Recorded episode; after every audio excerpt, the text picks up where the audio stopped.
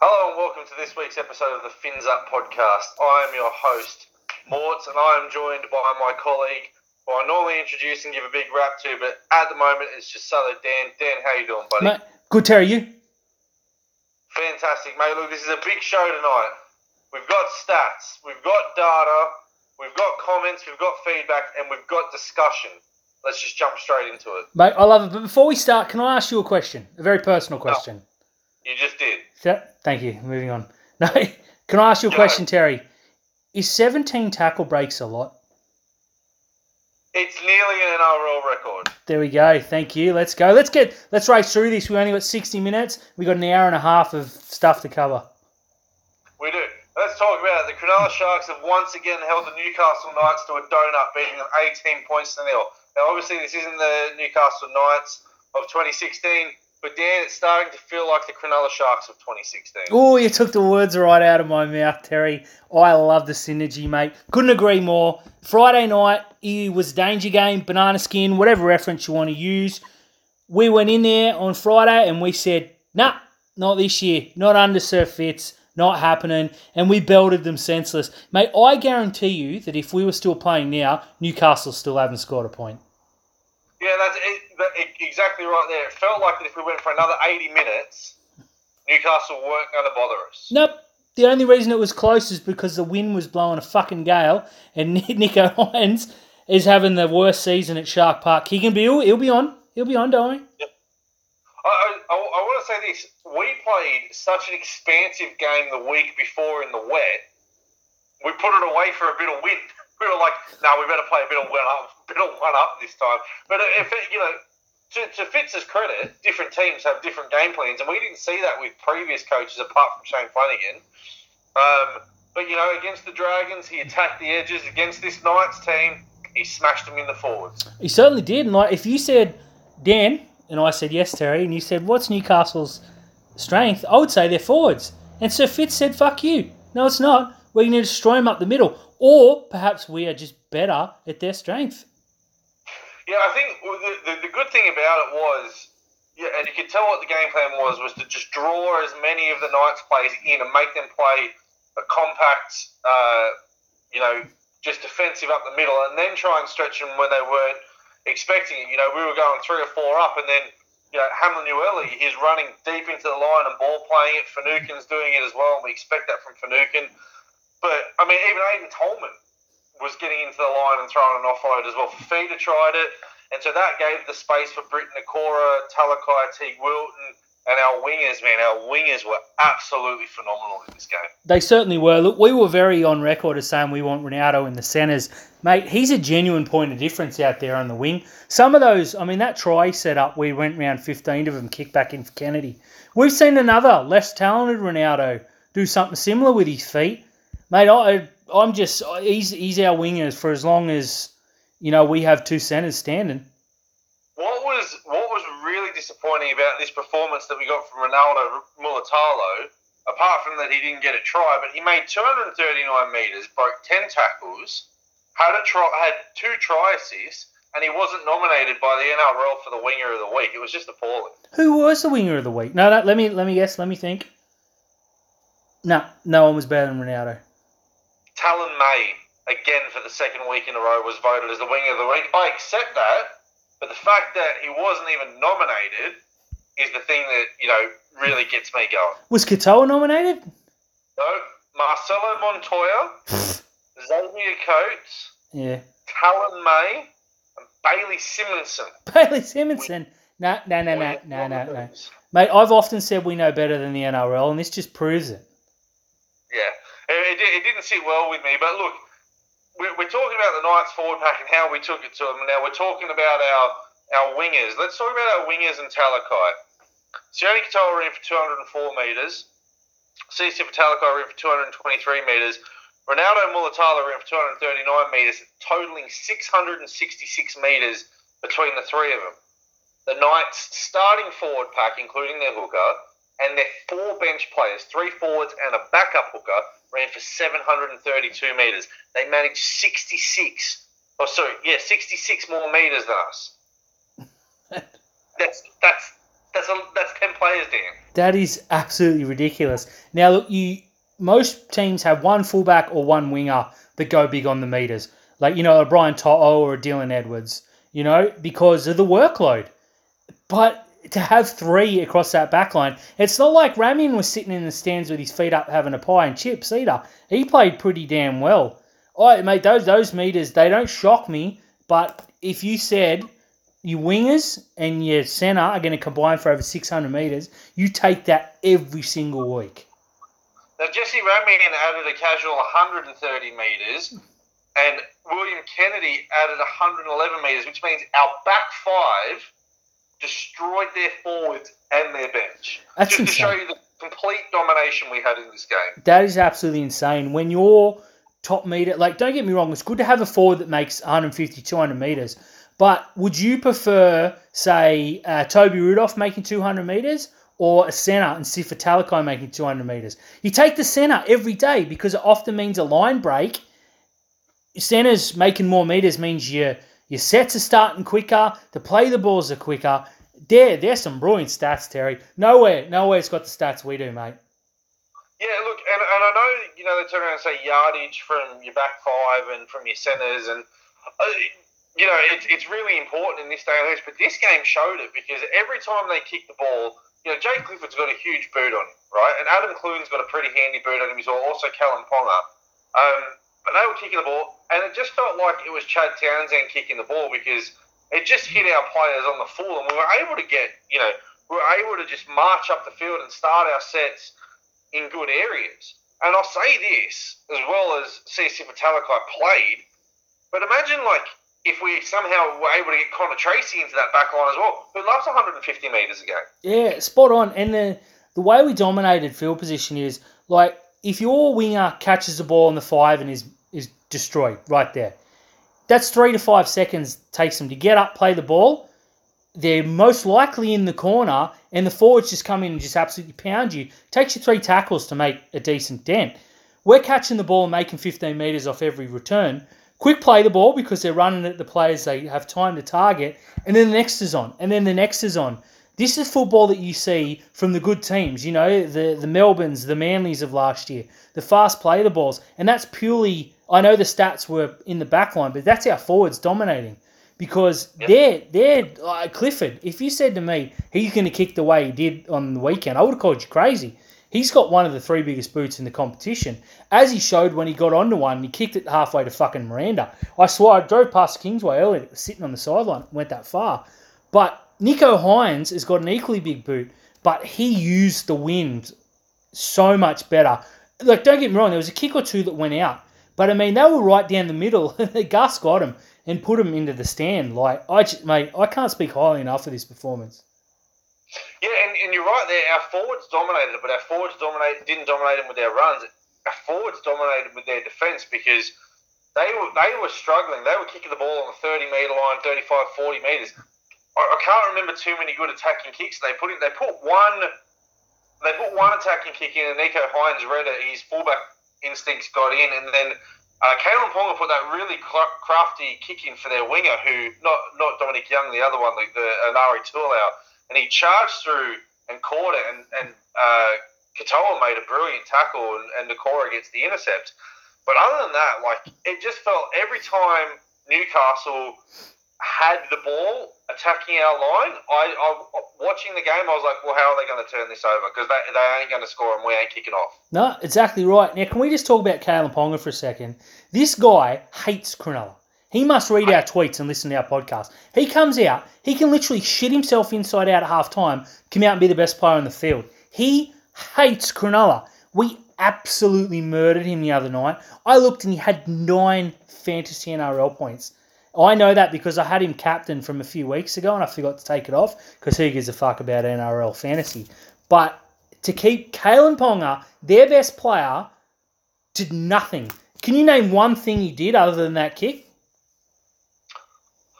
Oh, yeah, look, lots of errors from Ponga. Now, the errors aren't going to go against him, but he was throwing hospital passes and their players were just getting smashed. And, yeah, look, he looked like a guy who came back a week or two too early And once the ambush was on, like 25 minutes into the game, when he realised that Cronulla was just beating the shit out of him, he wanted no part of this game.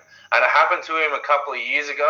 He got the ball and Luke Lewis absolutely buried him under the goalposts, and he didn't want to play for the rest of that game. Every time the ball was coming to him, he couldn't get it to his wingers quick enough, and it felt like that tonight. Every time he got on Friday night, every time he got the ball, he just wanted to pass it. He didn't run. He had fuck all meters. He didn't break any tackles. No line breaks, no line break assists. I'd love to see the last time that happened in a Kalyn Ponga game, because I guarantee you, even against Cronulla, he always gets something. If we win or lose against them, it's generally on the back of some of his brilliance. Yeah, spot on. And I mean, watching on Friday night, now I did watch first half. I had good reception this week on the train, so I watched the majority of it.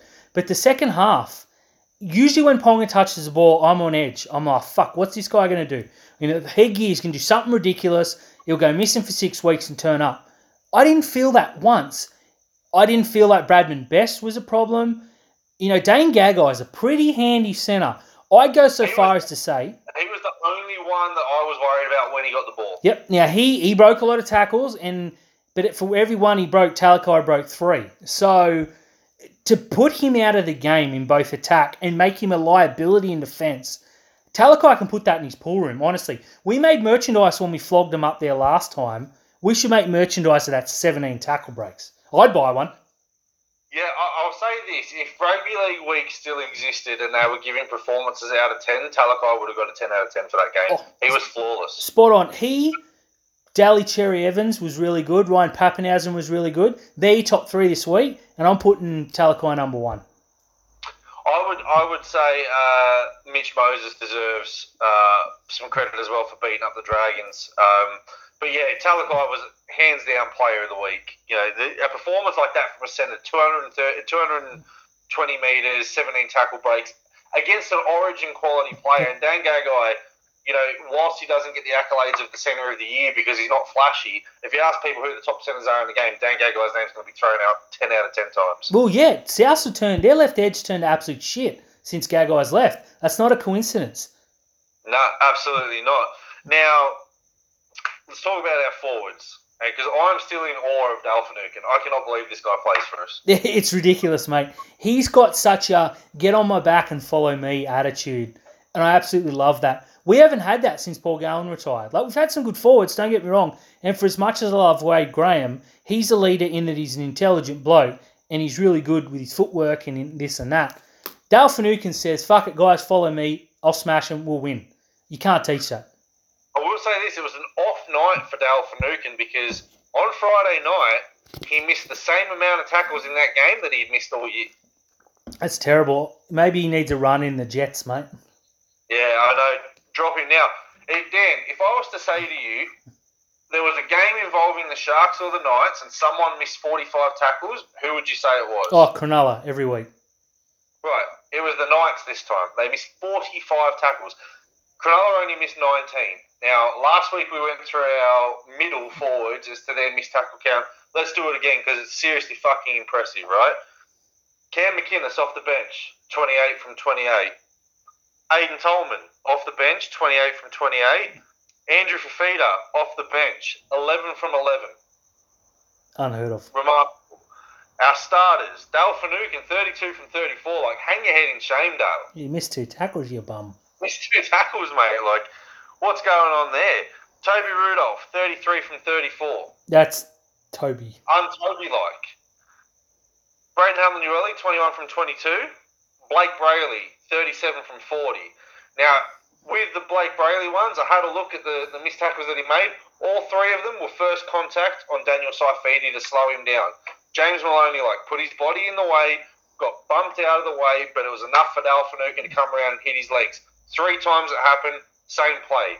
So Finucane took a run, Brailey put his body in the way, Finucane came in and chopped his legs. That's brilliant. The defensive resolve in this team. I'm sure you saw earlier the Dane Gagai video, which was absolutely outstanding, just quietly. He said, give me the ball, I'm going to run at Moylan. And Moylan fucking axed him and put him to the ground. You hear Gagai go, ugh. Well, not only that, because Moylan held him up and the Talakai comes in and hits him in the rib. It was beautiful. It was poetic. Last year, he ran straight through Moylan. Yeah. And Moylan as well, like the form that he's in, he outshone Nicho Hynes, which is something hard to do. But that video that you talk about of Dane Gagai, like at the end of the game, saying to Moylan, "It's great to see you doing your thing." Hugs Talakai and he's like, "You're way too strong. Like, how do you do it?" Ronaldo, you know, he's hugging all of them. Will Kennedy, the embrace there, the two boys that spend a lot of time in the Indigenous camp together. We need more footage of that from Fox. Yeah. Like, that's the footage we need. Absolutely we do. You put the mic on good players. I mean, Gagai cops a lot of grief for, you know, his early career stuff. But, I mean, he's a top player and a top bloke. And he is the poster boy for turning it around. So I'm really happy to see that. Now, we mentioned the player here, Nicho Hynes. People have turned around and said, it's an off night. Yeah, it was. It was an off night for Nicho Hynes, but he still kicked us out of trouble. He still defended well. He still had 2 line break assists, which led to tries. Now, his goal kicking, people turn around and say his goal kicking is an issue. No, it's not, all right? Away from home, Canberra and St. George, he's 9 out of 10. He's 90% away from home. He's had to go to Shark Park in swirling wind, and he's kicked 2 from 8. So don't worry about what he's done at Shark Park. One of the kicks, he turned around to the referee and said, "This is pointless. Why am I taking this shot at goal?" Nicho Hynes is a good goal kicker. The conditions in Cronulla are not favourable. Thurston's not kicking that. Smith's not kicking that. Johns, El Masri, they're not kicking that. Nicho Hynes wasn't kicking it either. Well, mate, how many conversions did Newcastle make on the weekend? Exactly right. You're absolutely right there. Now, let's talk the stats, the main stats that count. Meters, 1,929 to Cronulla, 1,268 to Newcastle. 14 offloads to 5. Now, the offloads are creeping in for Cronulla now. Last year we said we had a problem containing the offloads. This year we're offloading too much. 5 line breaks to 1. 19 missed tackles to 45. We made 13 errors, though. 13 errors. 2 of them were kicks out on the full. You live with that. And penalties. We received 8 penalties. The Knights received 6. So we absolutely dominated them all over the park, and it showed it on the scoreboard as well. In fact, I was really worried at the end of the game that Newcastle were going to get a scabby try to make that look closer than it was. But in theory, Cronulla deserved 1 more just to show the dominance. Yeah, look, it was a 28-0 game for mine. Look, I can't believe those stats brilliantly compiled. What I can't believe is that we're averaging about 6 line breaks a game. Un-Cronulla-like, and we've got the equal best defence after a month. We're not talking an 8-6 fluke like the Bulldogs got in North Queensland, or North Queensland got against Bulldogs at home, like in monsoonal weather. We played Parramatta, for fuck's sake. We played the Knights, who routinely run up a score against us for lols. You know, these are stats. I mean, the Dragons you don't look too much into. And Canberra's dangerous. They're undefeated down there too. So, mate, honestly, if you given me where we're at now in the preseason, I'm taking it all the time. It's a shame we lost in round 1, but it's a forgotten memory. I remember a distinct conversation with you in the preseason saying after, you know, because there's 25 rounds now, and saying that you put your weeks in the blocks of 5, and at the end of the first 5 rounds, we said that if we were 3 and 5, we'd be happy. We should be 4 and 5 at the end of this weekend, and we should be stoked with that. Here's a stat for you, though, dear. Oh, here we go. Here's a stat. The Sharks and Knights was teams 3 versus 4. Now, team 3 won, and at the end of the round, we're 4th. Just rugby league. I love it. I love the unpredictability of it. Obviously, the Dragons got flogged, and the Bulldogs just didn't turn up, and, you know, with all due respect to the Bulldogs, they're probably not going to turn up for the rest of the year either. Fuck both those sides, yeah. Yeah. Now, that game, it showed why I said it was like 2016-like, and the feeling that you get from 2016-like is we're bashing them in the forwards, we've got an incredibly talented back line, our defence is, you know, absolutely on par, and we do enough, we scramble, you know, we compete on every play. Like the kick that they put in, Nicho Hynes runs back and gathers that. I don't want to kick Sean Johnson because I absolutely loved him when he was with us.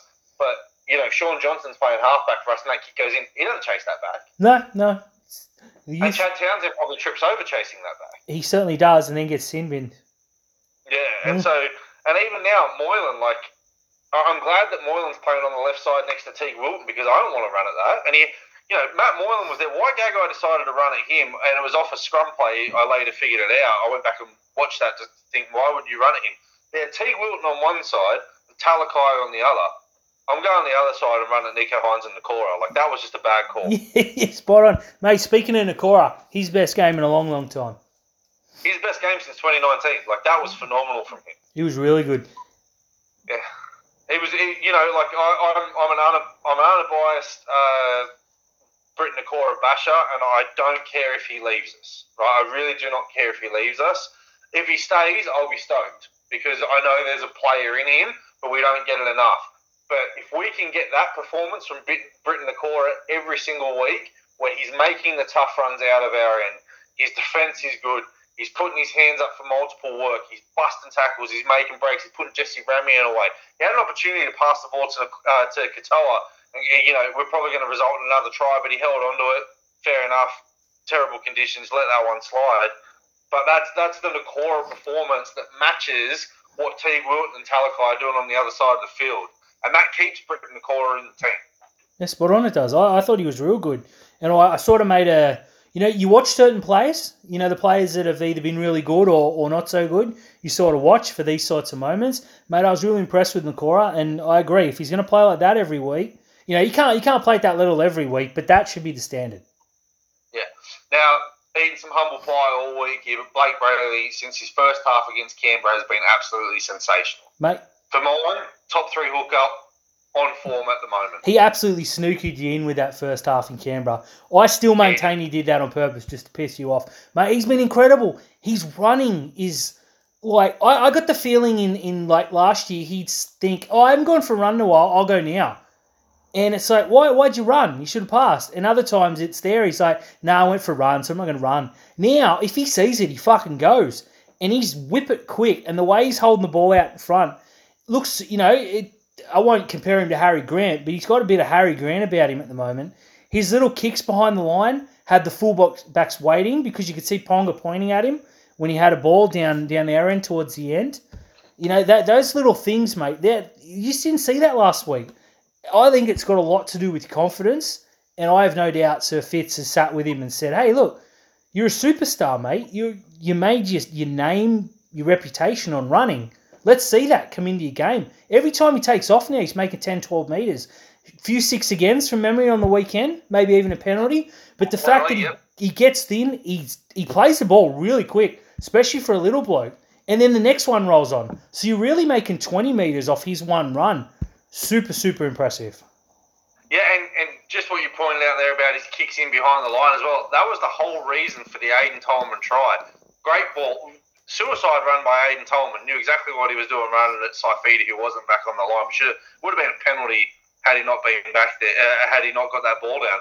But you could tell Ponga was in two minds as to whether the grubber kick was coming or whether a spread was coming, which just allowed Tolman so much time because Ponga was telling his defenders to push across field so he could stay back, which gave Tolman a running start one-on-one against an offside player, and he pushed him across the line and scored. And a great put-down by Tolman as well. Yeah, he was. He slammed it down, slam-dunked it. But, mate, that looked like a big shift. Like, but we've seen that play last year, and you hit an ambling Tolman rather than a coming from the back fence Tolman. He wanted to score on his 300th, mate. He would not be denied. No, and I'm still seeing people online saying that Tolman's got to be dropped when Wade Graham comes back. Like, no.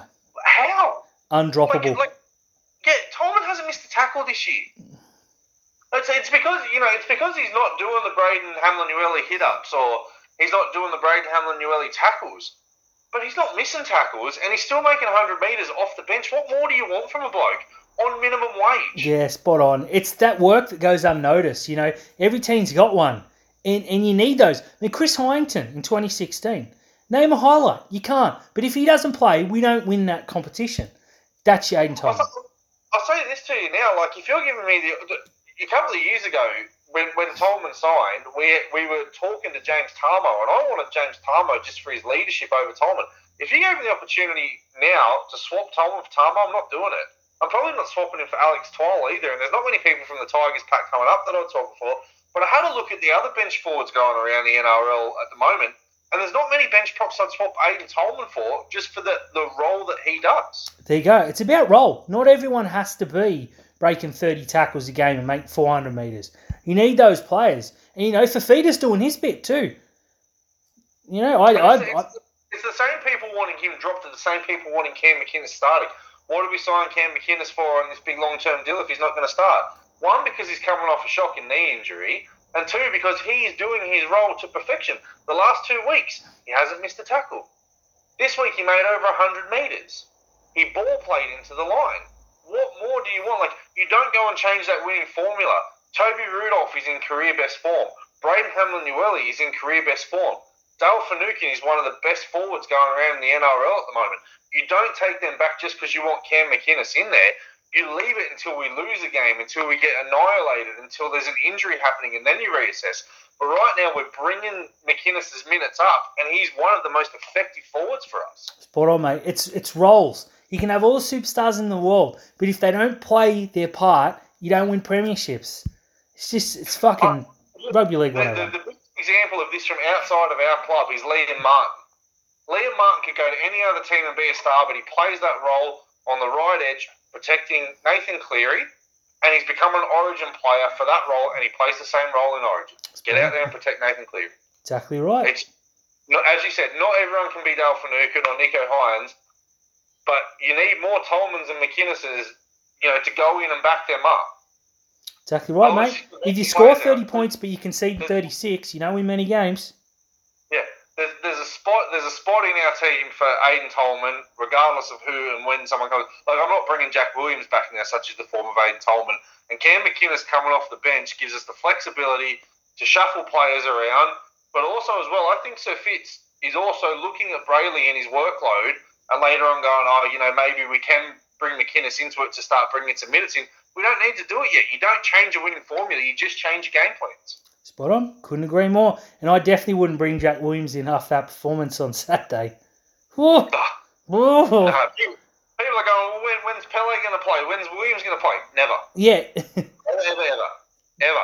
And Jack Williams was one of our best forwards last year, but he had a bit of the hands again.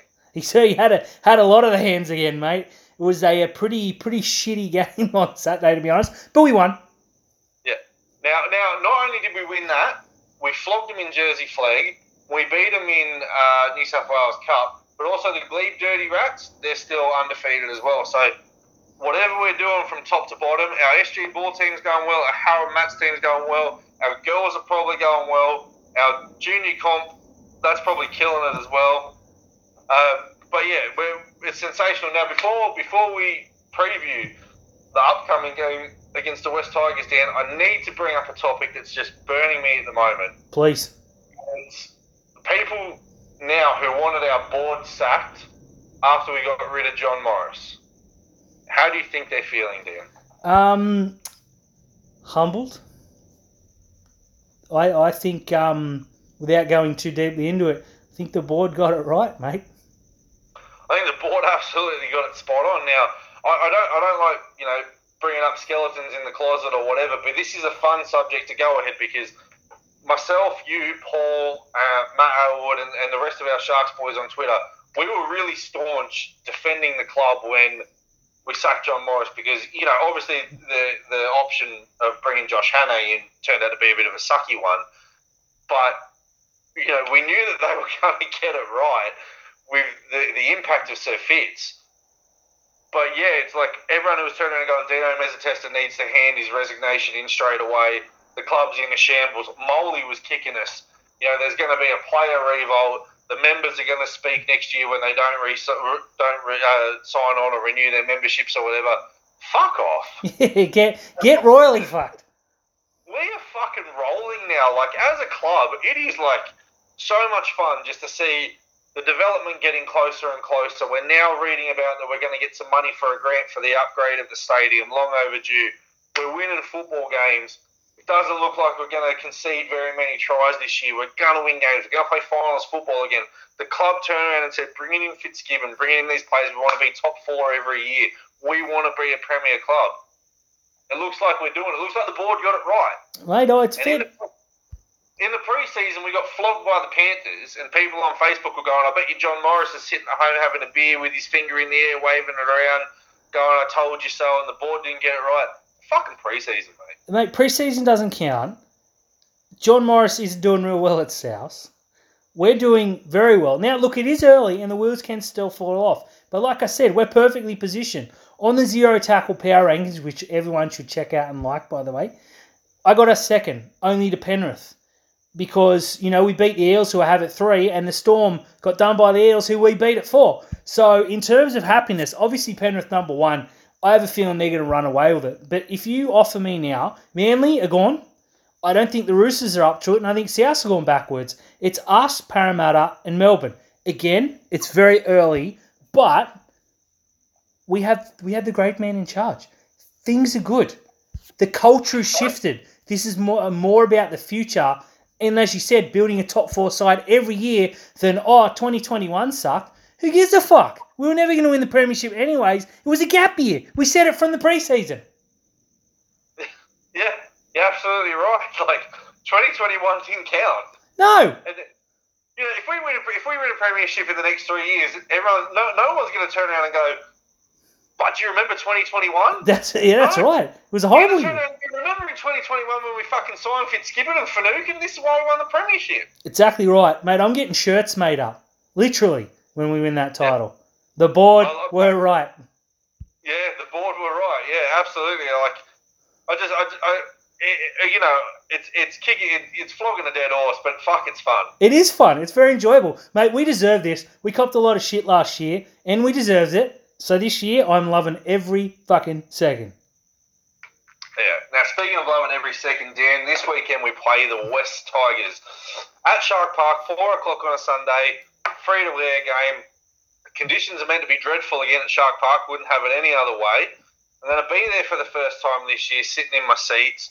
Can't wait to watch Nicho and Finucane. These are one of the games in the past years where you turn around and go, well, we've put in 2 good performances and now we're playing someone shit, we're probably going to lose. Not this year, mate. Not a couple of years ago. Now, I can't remember what year it is, but I'll never forget the day. Because it was the day that putz, that asshole Chad Townsend, who's put on this earth to fuck me, threw that intercept pass when we should have smashed the Bulldogs.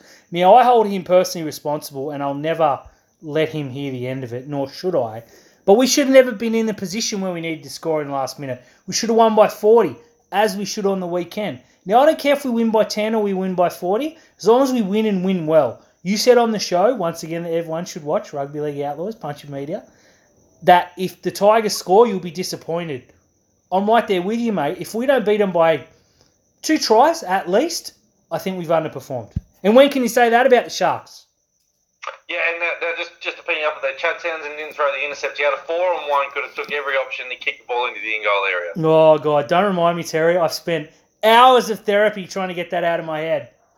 It was 2019 because round 1 2019, 8-all against the Newcastle Knights. He had 3 other options and he threw the intercept. Edric Lee got it and scored under the post. Look forward, not back, Terry. Well, I'm looking at this game against the Tigers, right? And this game to me, and I've put it online, and I've said, I don't care how many points we score in this game. I care about how many we concede. Because if we score 36 points but concede 16, I'll be fucked right off. Like, yes, we've won. We've put 20 points on our for and against. I get that. And for and against is going to be big because there's going to be a log jam in the top 8 again, or for the top 8 spots. So, you know, getting our for and against up early. We got Melbourne next week as well. But if we score 36 points and the Tigers only score 6, or the Tigers score 4 or 0, or they take an early penalty, that's a performance. That's what we need. You can't go and play the Newcastle Knights and hold them to 0 in atrocious conditions and then come up against this West Tigers team who would get absolutely fucking annihilated by Newtown and allow them to score more than 2 tries. Absolutely great. They're a horrible team. And normally I'd watch what I say because fear of jinxing it. But this year I'm not worried, mate. If we lose, it'll be a fucking travesty. They don't have many points in them, as we saw against Titans. Now, don't get me wrong. I rate the Titans quite highly. They're doing everything they fucking can to prove me wrong about that statement. But anyways, we're a better side than the Titans, defensively and in attack. So This shouldn't be close. This should be over by half-time. This should be a game you look and think, look, Dale's played big minutes like we did against the Dragons. Let's take him off early. You know, Brailey's had a few good runs. Let's bring him off early. Put Trindle in. Let's get some minutes in Trindle's legs, you know.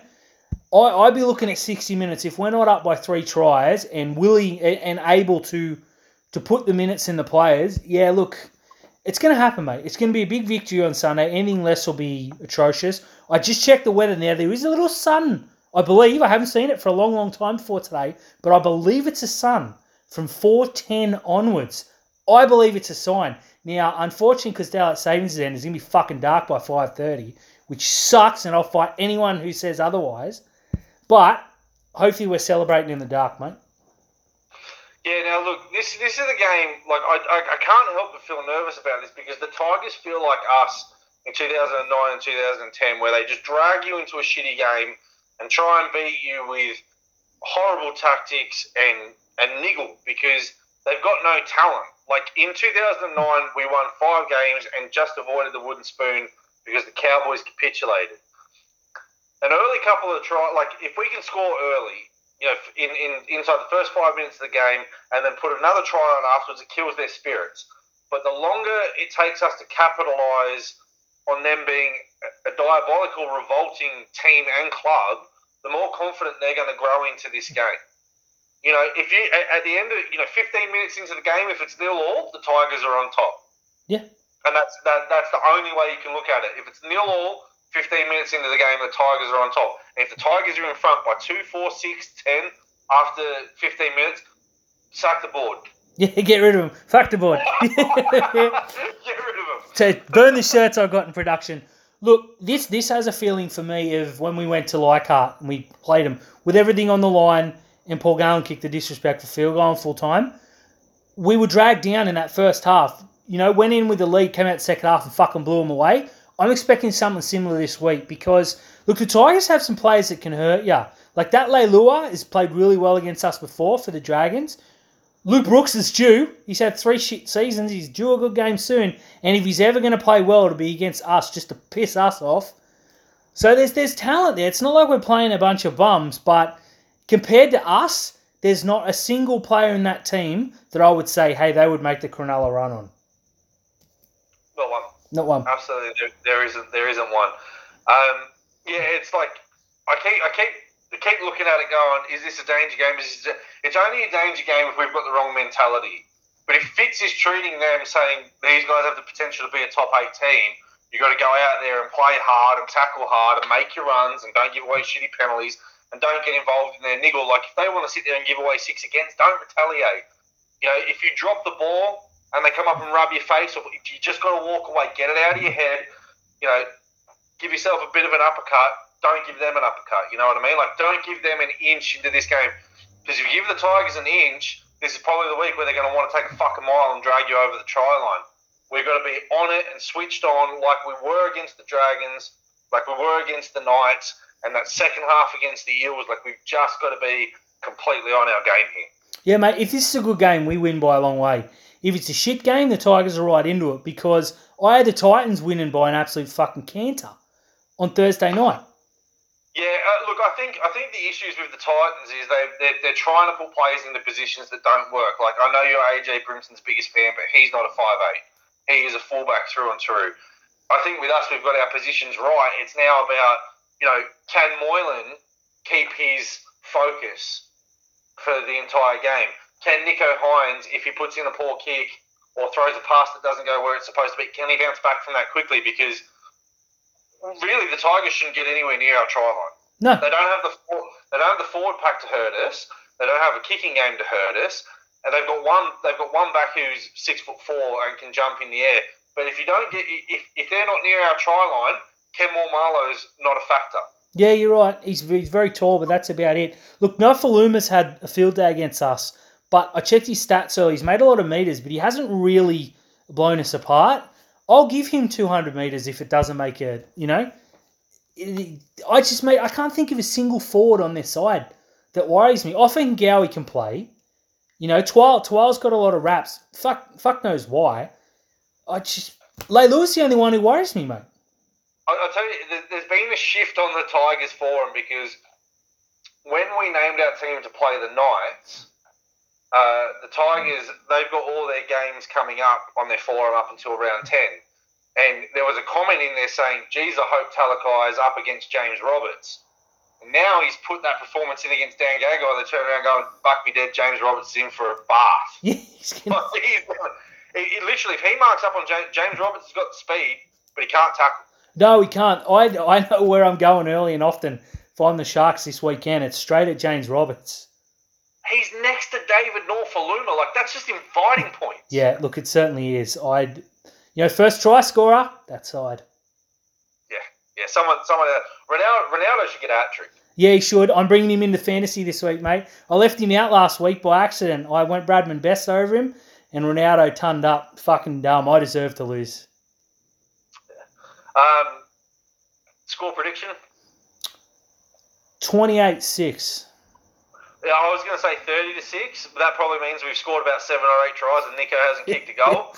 I think the Tigers, they're probably going to jag an arsey try from a lack of concentration, or the referee giving him a 6 again because he feels sorry for him, and they've been able to scab a kick out to Mormalo.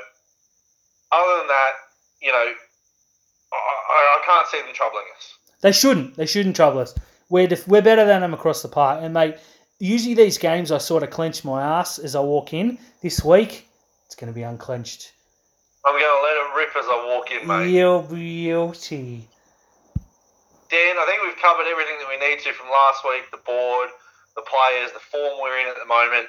If we're not 4-1 at the end of this weekend, I'm going to sack you from the podcast. Look, that's absolutely fair, mate, and I would have it no other way. Look, I'll sack you and I'll hire you again the next day. But, it's in the contract. All right, well, if that's the case, mate, fins up. Hail Matt Moylan. Fins up. Hail Nicho Hynes.